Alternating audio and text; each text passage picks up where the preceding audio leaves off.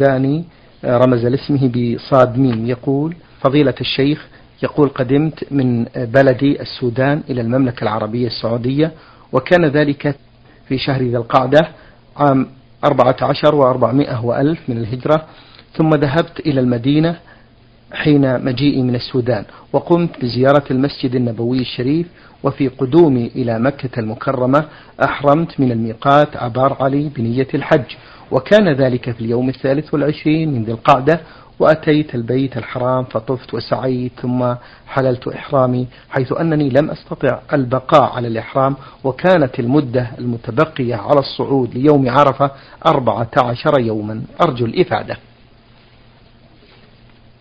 الحمد لله رب العالمين وصلى الله وسلم على نبينا محمد وعلى آله وأصحابه ومن تبعهم بإحسان إلى يوم الدين.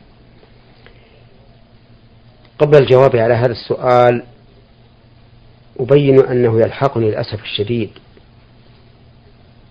في مثل هذه القصة التي ذكرها السائل أن الإنسان يفعل الشيء ثم بعد فعله إياه يسأل. وهذا خطأ. الواجب على الإنسان أن لا يدخل في شيء حتى يعرفه. فمن كان يريد الحج مثلا فليدرس أحكام الحج قبل أن يأتي إلى الحج.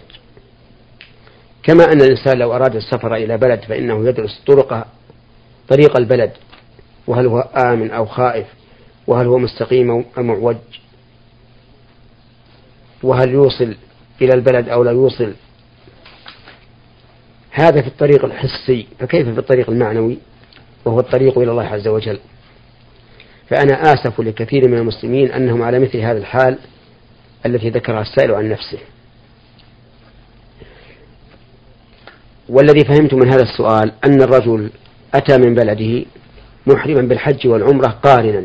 نعم أتى من بلده قاصدا المدينة النبوية وأنه أحرم من محرم المدينة النبوية وهو ذو الحليفة أي أبار علي. لكنه أحرم قارنا بين الحج والعمرة. والمحرم قارن بين الحج والعمرة يبقى على إحرامه إلى يوم العيد. نعم. لكنه لما طاف وسعى وكان قد بقي على الحج أربعة عشر يوما تحلل. وهذا هو المشروع له أن يتحلل ولو كان نوى القرآن. يتحلل إذا طاف وسعى قصر ثم حل ولبس ثيابه فإذا كان اليوم الثامن أحرم بالحج. والذي فهمت من السؤال أن الرجل تحلل ولكنه لم يقصر.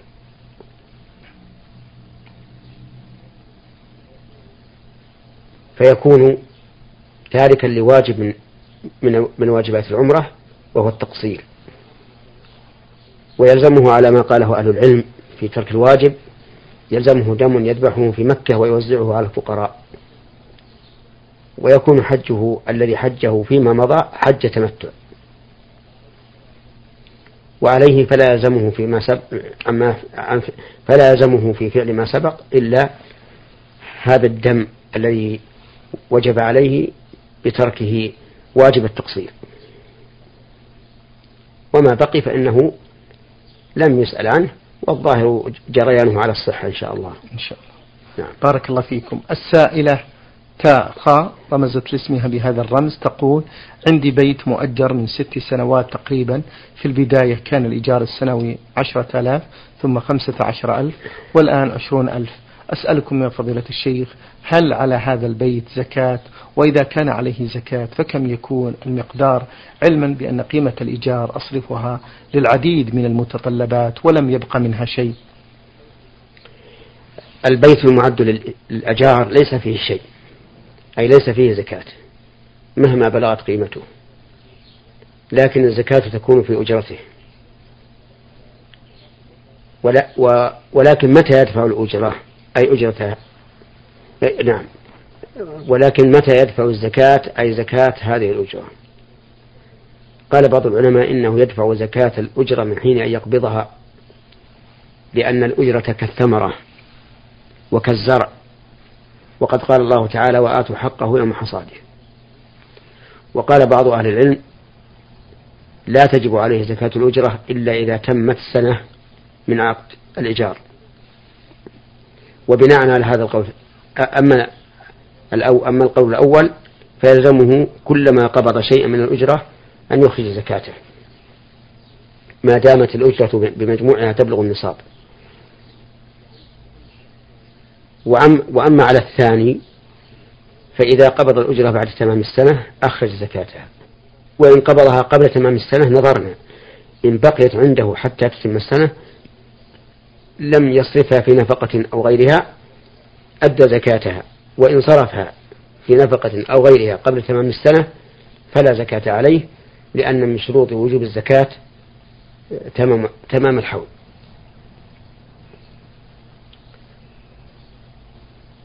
وهذه المرأة تقول إنها تصرف الأجرة في حوائج بيتها فإذا كانت تصرفها قبل أن تتم السنة فليس عليها زكاة على القول الثاني وأما على القول الأول فيلزمها زكاة لكل لكل أجرة سنة.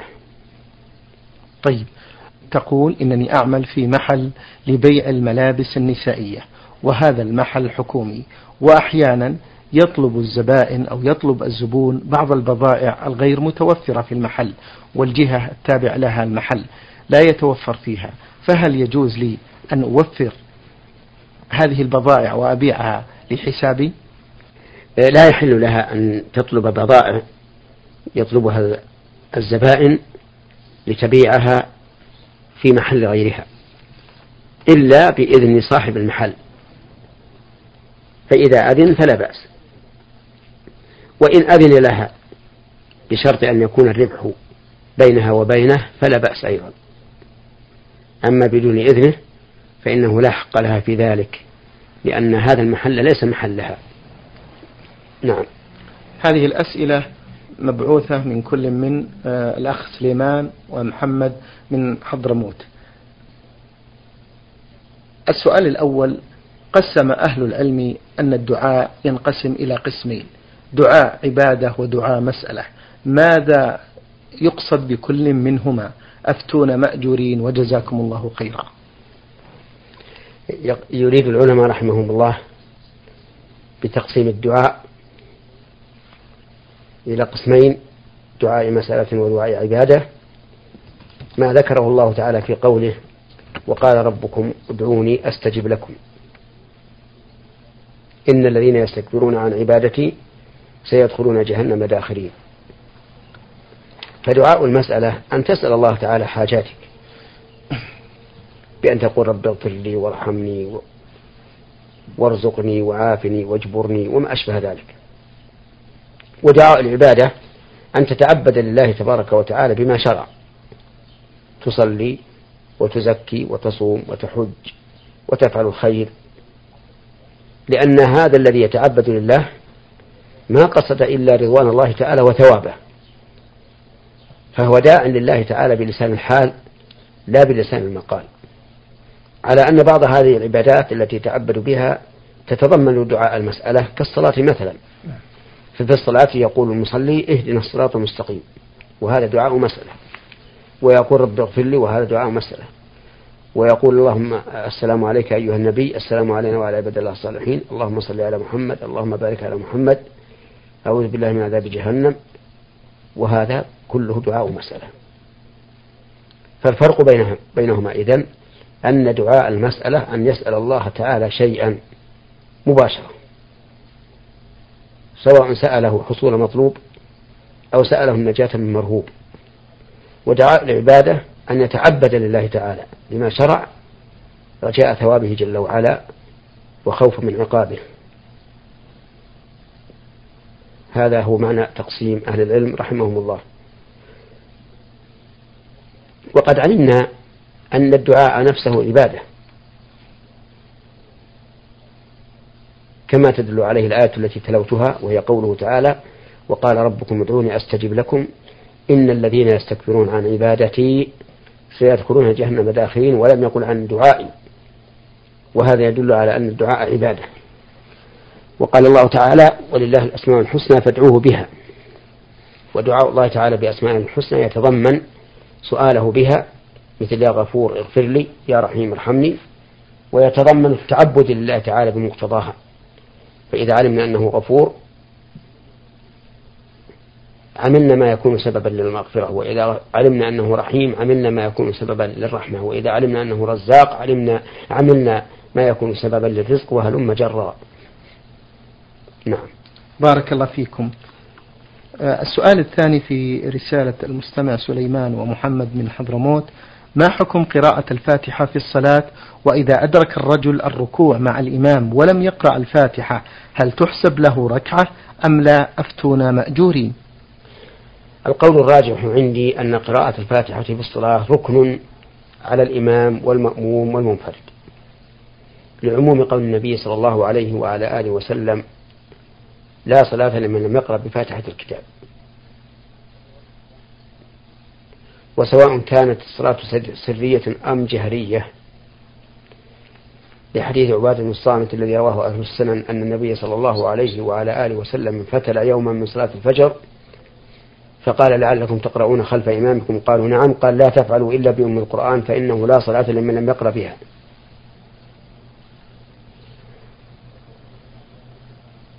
وتجب قراءتها في كل ركعة لأن النبي صلى الله عليه وعلى آله وسلم علم المسيء في صلاته الصلاة ثم قال افعل ذلك في صلاتك كلها.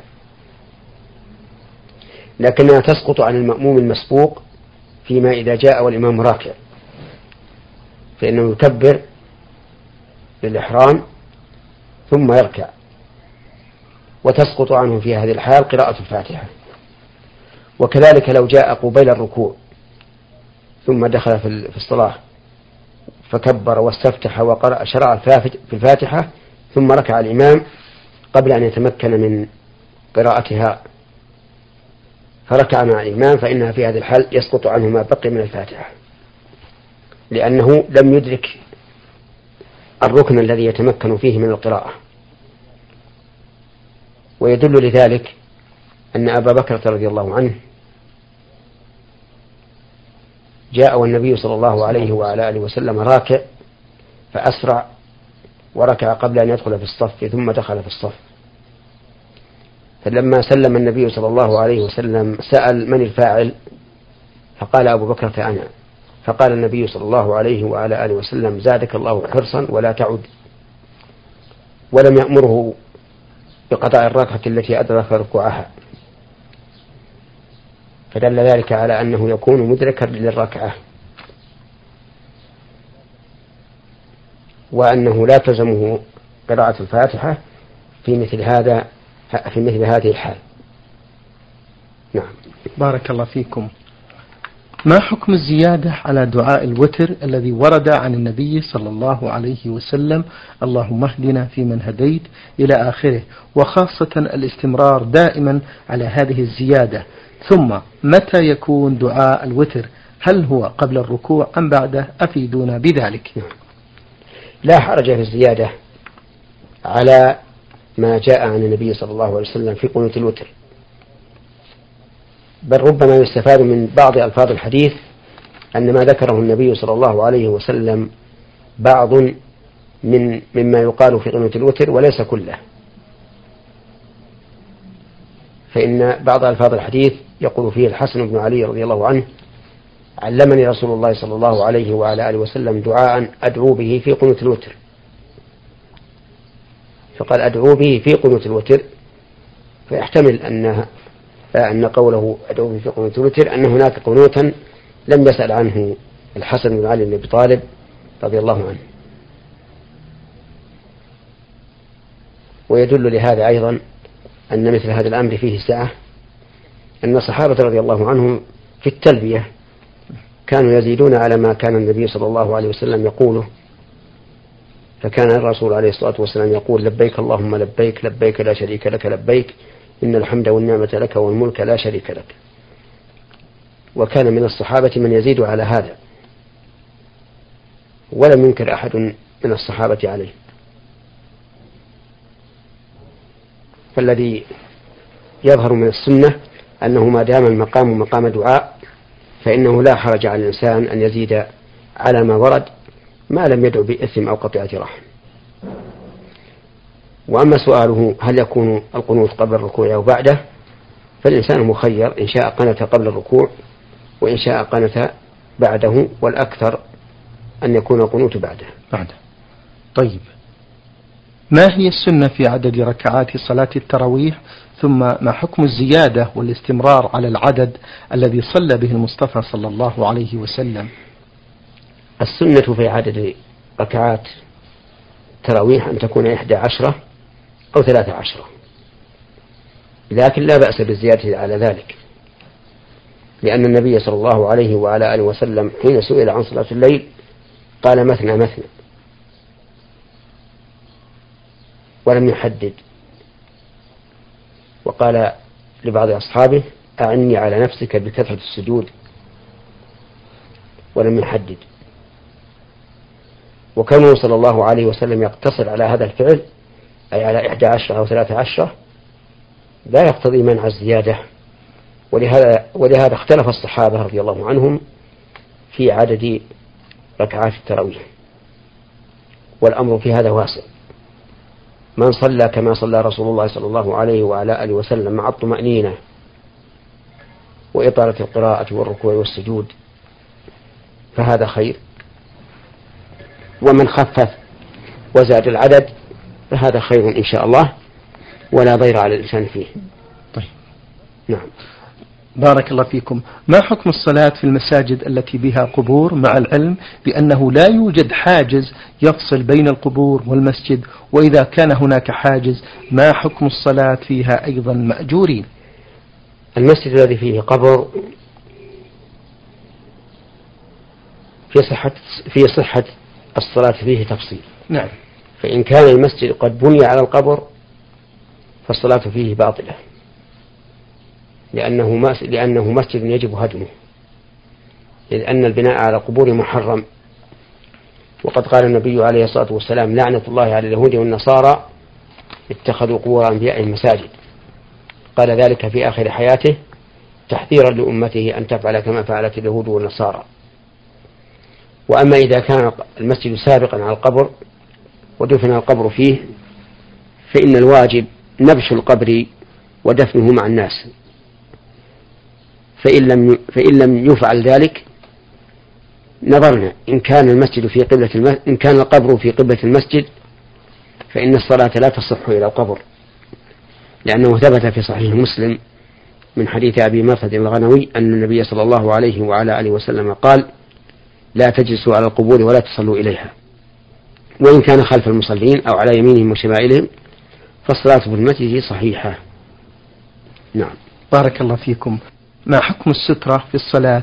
وهل يجوز للرجل أن يقرأ القرآن من المصحف مع حمله له وهو على غير طهارة؟ أفيدونا بهذا السؤال. السترة على القول الراجح سنة وليست بواجبة. فينبغي الإنسان إذا صلى أن يصلي إلى سترة إن كان إماما أو منفردا. أما المأموم فسترة الإمام سترة له ولا يسن له أن يتخذ سترة وأما القراءة من المصحف بغير وضوء فلا بأس لكن بشرط أن لا يمس المصحف إلا من وراء حائل. هذا سائل آه، أبو منى رمز بهذا الرمز يقول أسأل عن هذا الحديث هل هو حديث النظافة من الإيمان أم أثر وجهون بهذا مأجورين؟ هذا الحديث لا أدري هل هو حديث مرفوع أو أثر أو كلام لبعض العلماء. نعم. ولكن لا شك أن الدين الإسلامي يدعو إلى النظافة. ولهذا قال النبي صلى الله عليه وسلم الفطرة خمس أو قال خمس من الفطرة الختان والاستحداد وقص الشارب ونتف الآباط وتقليم الأظفار. وأمر بالاغتسال كل أسبوع كل يوم جمعة حتى إنه صلى الله عليه وعلى آله وسلم أوجب ذلك. فقال صلى الله عليه وعلى آله وسلم غسل الجمعة واجب على كل محتلم نعم. بارك الله فيكم. السائل عبد الله من الرياض يقول أقيم في المملكة وأعمل في إحدى المؤسسات الأهلية وبحكم عملي لاحظت أن المحاسب لدينا يختلس بعضا من الأموال وذلك ببيعه مواد وعدم كتابة فواتير بثمن هذه المواد. فما واجبي؟ هل أنبهه وأنصحه ليقلع عن هذا العمل أم أبلغ صاحب المؤسسة وجهوني بهذا؟ الذي أرى أن تبلغ صاحب المؤسسة بدون أن تذكر اسمك له أو إذا كان صاحب المؤسسة أمينا تذكر اسمك له وتقول لا يطلع عليه المحاسب. لأني أخشى إن نصحت المحاسب ولم يوفق لقبول النصيحة واستمر على ما هو عليه من الاختلاس. نعم. ثم اضطررت بعد ذلك إلى أخبار صاحب الشركة أن يتهمك بأنك أنت الذي بلغت ثم يكيد لك كيدا نعم. بارك الله فيكم. السائل ميم ميم شين. من سوريا دمشق يقول فضيلة الشيخ حفظه الله كان الإمام عندنا يقرأ الأوراد بعد كل صلاة جهرا مع المصلين ولكن بعض المصلين يقومون مباشرة ويصلون السنة وعندما رأى ذلك الإمام قال لنا إن قراءة الأوراد جهرا تشويش على المصلين ولا يجوز ذلك لقول الرسول صلى الله عليه وسلم لا يشوش القارئ على المصلي. وامتنع عن قراءة عن قراءة هذه الأوراد وقال لنا اقرأوها سرا. كل واحد على حدة. ولكن بعد ذلك حصل خلاف كبير بين الإمام والمؤمنين. وظهرت الفوضى في المسجد من قبل المصلين وطالبوا الإمام بإعادة قراءة الأوراد جهرا ولكن الإمام أصر على الإصرار بها. فأيهما أصح عمل الإمام أم عمل المأمومين؟ وجهونا جزاكم الله خيرا.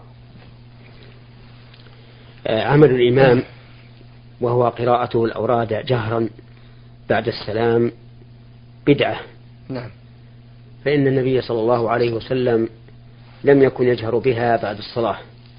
ولكنه صلى الله عليه وعلى آله وسلم كان الصحابة بل كان صلى الله عليه وسلم يجهر بالأذكار بعد الصلاة. قال عبد الله بن عباس رضي الله عنهما كان الناس في عهد النبي صلى الله عليه وسلم يجهرون بالذكر بعد الصلاة. على عهد النبي صلى الله عليه وعلى آله وسلم. صلى الله عليه وسلم. وقال ما كنا نعرف انقضاء صلاة, صلاة رسول الله صلى الله عليه وعلى آله وسلم إلا بالتكبير. أي بالتكبير الذي يكون مع الذكر لأن الذكر مشتمل على قول سبحان الله والحمد لله والله أكبر. وأما الأوراد والأدعية فلم يكن صلى الله عليه وسلم يجهر بها. وأما صلاة المأمومين الراتبة بعد انقضاء الصلاة فورا فهذا أيضا خلاف السنة إذ أن السنة بعد الصلاة أن يشتغل الإنسان بالأذكار الواردة عن النبي صلى الله عليه وعلى آله وسلم. ثم إنه من السنة أن يفصل الإنسان بين الفريضة والنافلة فإن الناس كانوا يؤمرون أن لا يصلوا صلاة بصلاة حتى يخرجوا أو يتكلموا. نعم. بارك الله فيكم. هذا سائل يقول ما حكم زيارة النساء للقبور وما يحملنه معهن من بخور إلى أن يتم دفن الميت؟ هل يجوز ذلك؟ آه، لا يحل للنساء أن يتبعن الجنائز. ولا يحل لهن أن يزورن القبور. قالت ام عطية نهينا عن اتباع الجنائز ولم يعزم علينا. ولعن رسول الله صلى الله عليه وعلى آله وسلم زائرات القبور. فلا يحل للمرأة أن تتبع الجنازة ولا أن تزور المقبرة. وأما قول أم عطية رضي الله عنها ولم يعزم علينا فقد قال بعض أهل العلم إن هذا تفقه من عندها. و وإننا مطالبون بما دل عليه بما دلت عليه السنة وهو قولها نهينا عن اتباع الجنائز. فإذا ثبت النهي فالأصل فيه التحريم. وقولها ولم يعزم علينا هذا تفقه من عندها. وعلى كل حال فالنساء منهيات عن اتباع الجنائز وزائرة قبور ملعونات نعوذ بالله من ذلك. بارك الله فيكم. هل يجوز للرجل أن يحج أو يعتمر عن أخيه بعد وفاته؟ عن, و... عن أخيه. ولم يوصه بذلك؟ لا حرج على الإنسان أن يحج ويعتمر عن أخيه بعد وفاته وإن لم يوصه بذلك. لأن ابن عباس رضي الله عنهما ذكر أن النبي صلى الله عليه وعلى آله وسلم سمع رجلا يقول لبيك عن شبرمة فقال النبي صلى الله عليه وسلم من شبرمة؟ قال أخ لي أو قريب لي. فقال أحججت عن نفسك؟ قال لا. قال حج عن نفسك ثم حج عن شبرمة.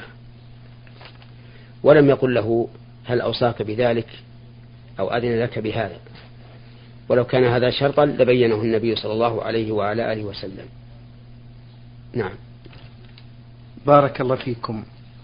أخوكم في الله سين جيم من سوريا يقول أنا رجل ولي مجموعة أخوات وتوفي والدي وترك لنا أرض وأردت أن أعطي أخواتي نصيبهن من هذه الأرض ولكن جميعهن رفضنا ذلك وقلنا نحن نسامحك بذلك ولا نريد شيء. ولكنني أجبرتهن على أن يأخذن مبلغا من المال لقاء هذا التسامح وتراضينا على هذا الأساس فما هو رأيكم بذلك يا فضيلة الشيخ؟ آه الأرض التي تركها أبوكم هي ملك لكم. نعم. تتصرفون فيها كما شئتم. فإذا تنازلت فإذا تنازلت أخوات هذا الرجل عن نصيبهن من هذه الأرض فالأمر إليهن. يكون تنازلهن صحيحا. فإن قبل أخوهن ذلك فالأمر واضح. وإن لم يقبل إلا بمعاوضة فالأمر إليه. إن شاء لا يقبل إلا بمعاوضة فله ذلك. وإن قبل بدون معاوضة واعترف بجميل بجميلهن وشكرهن على هذا فهو كافي. والذي أرى أن ينظر إلى الحال. إن كان غنيا واسع الغنى وكان في أخواته شيء من الحاجة فالأولى أن لا يقبل إلا إلا بعوض وأن يقنعهن بذلك. وإن كانت أخواتهن أو إن كانت أخواته آه، لسن في حاجة أو كان هو ليس ذا غنى بين فالأولى أن يقبل بلا عوض. نعم. شكر الله لكم فضيلة الشيخ.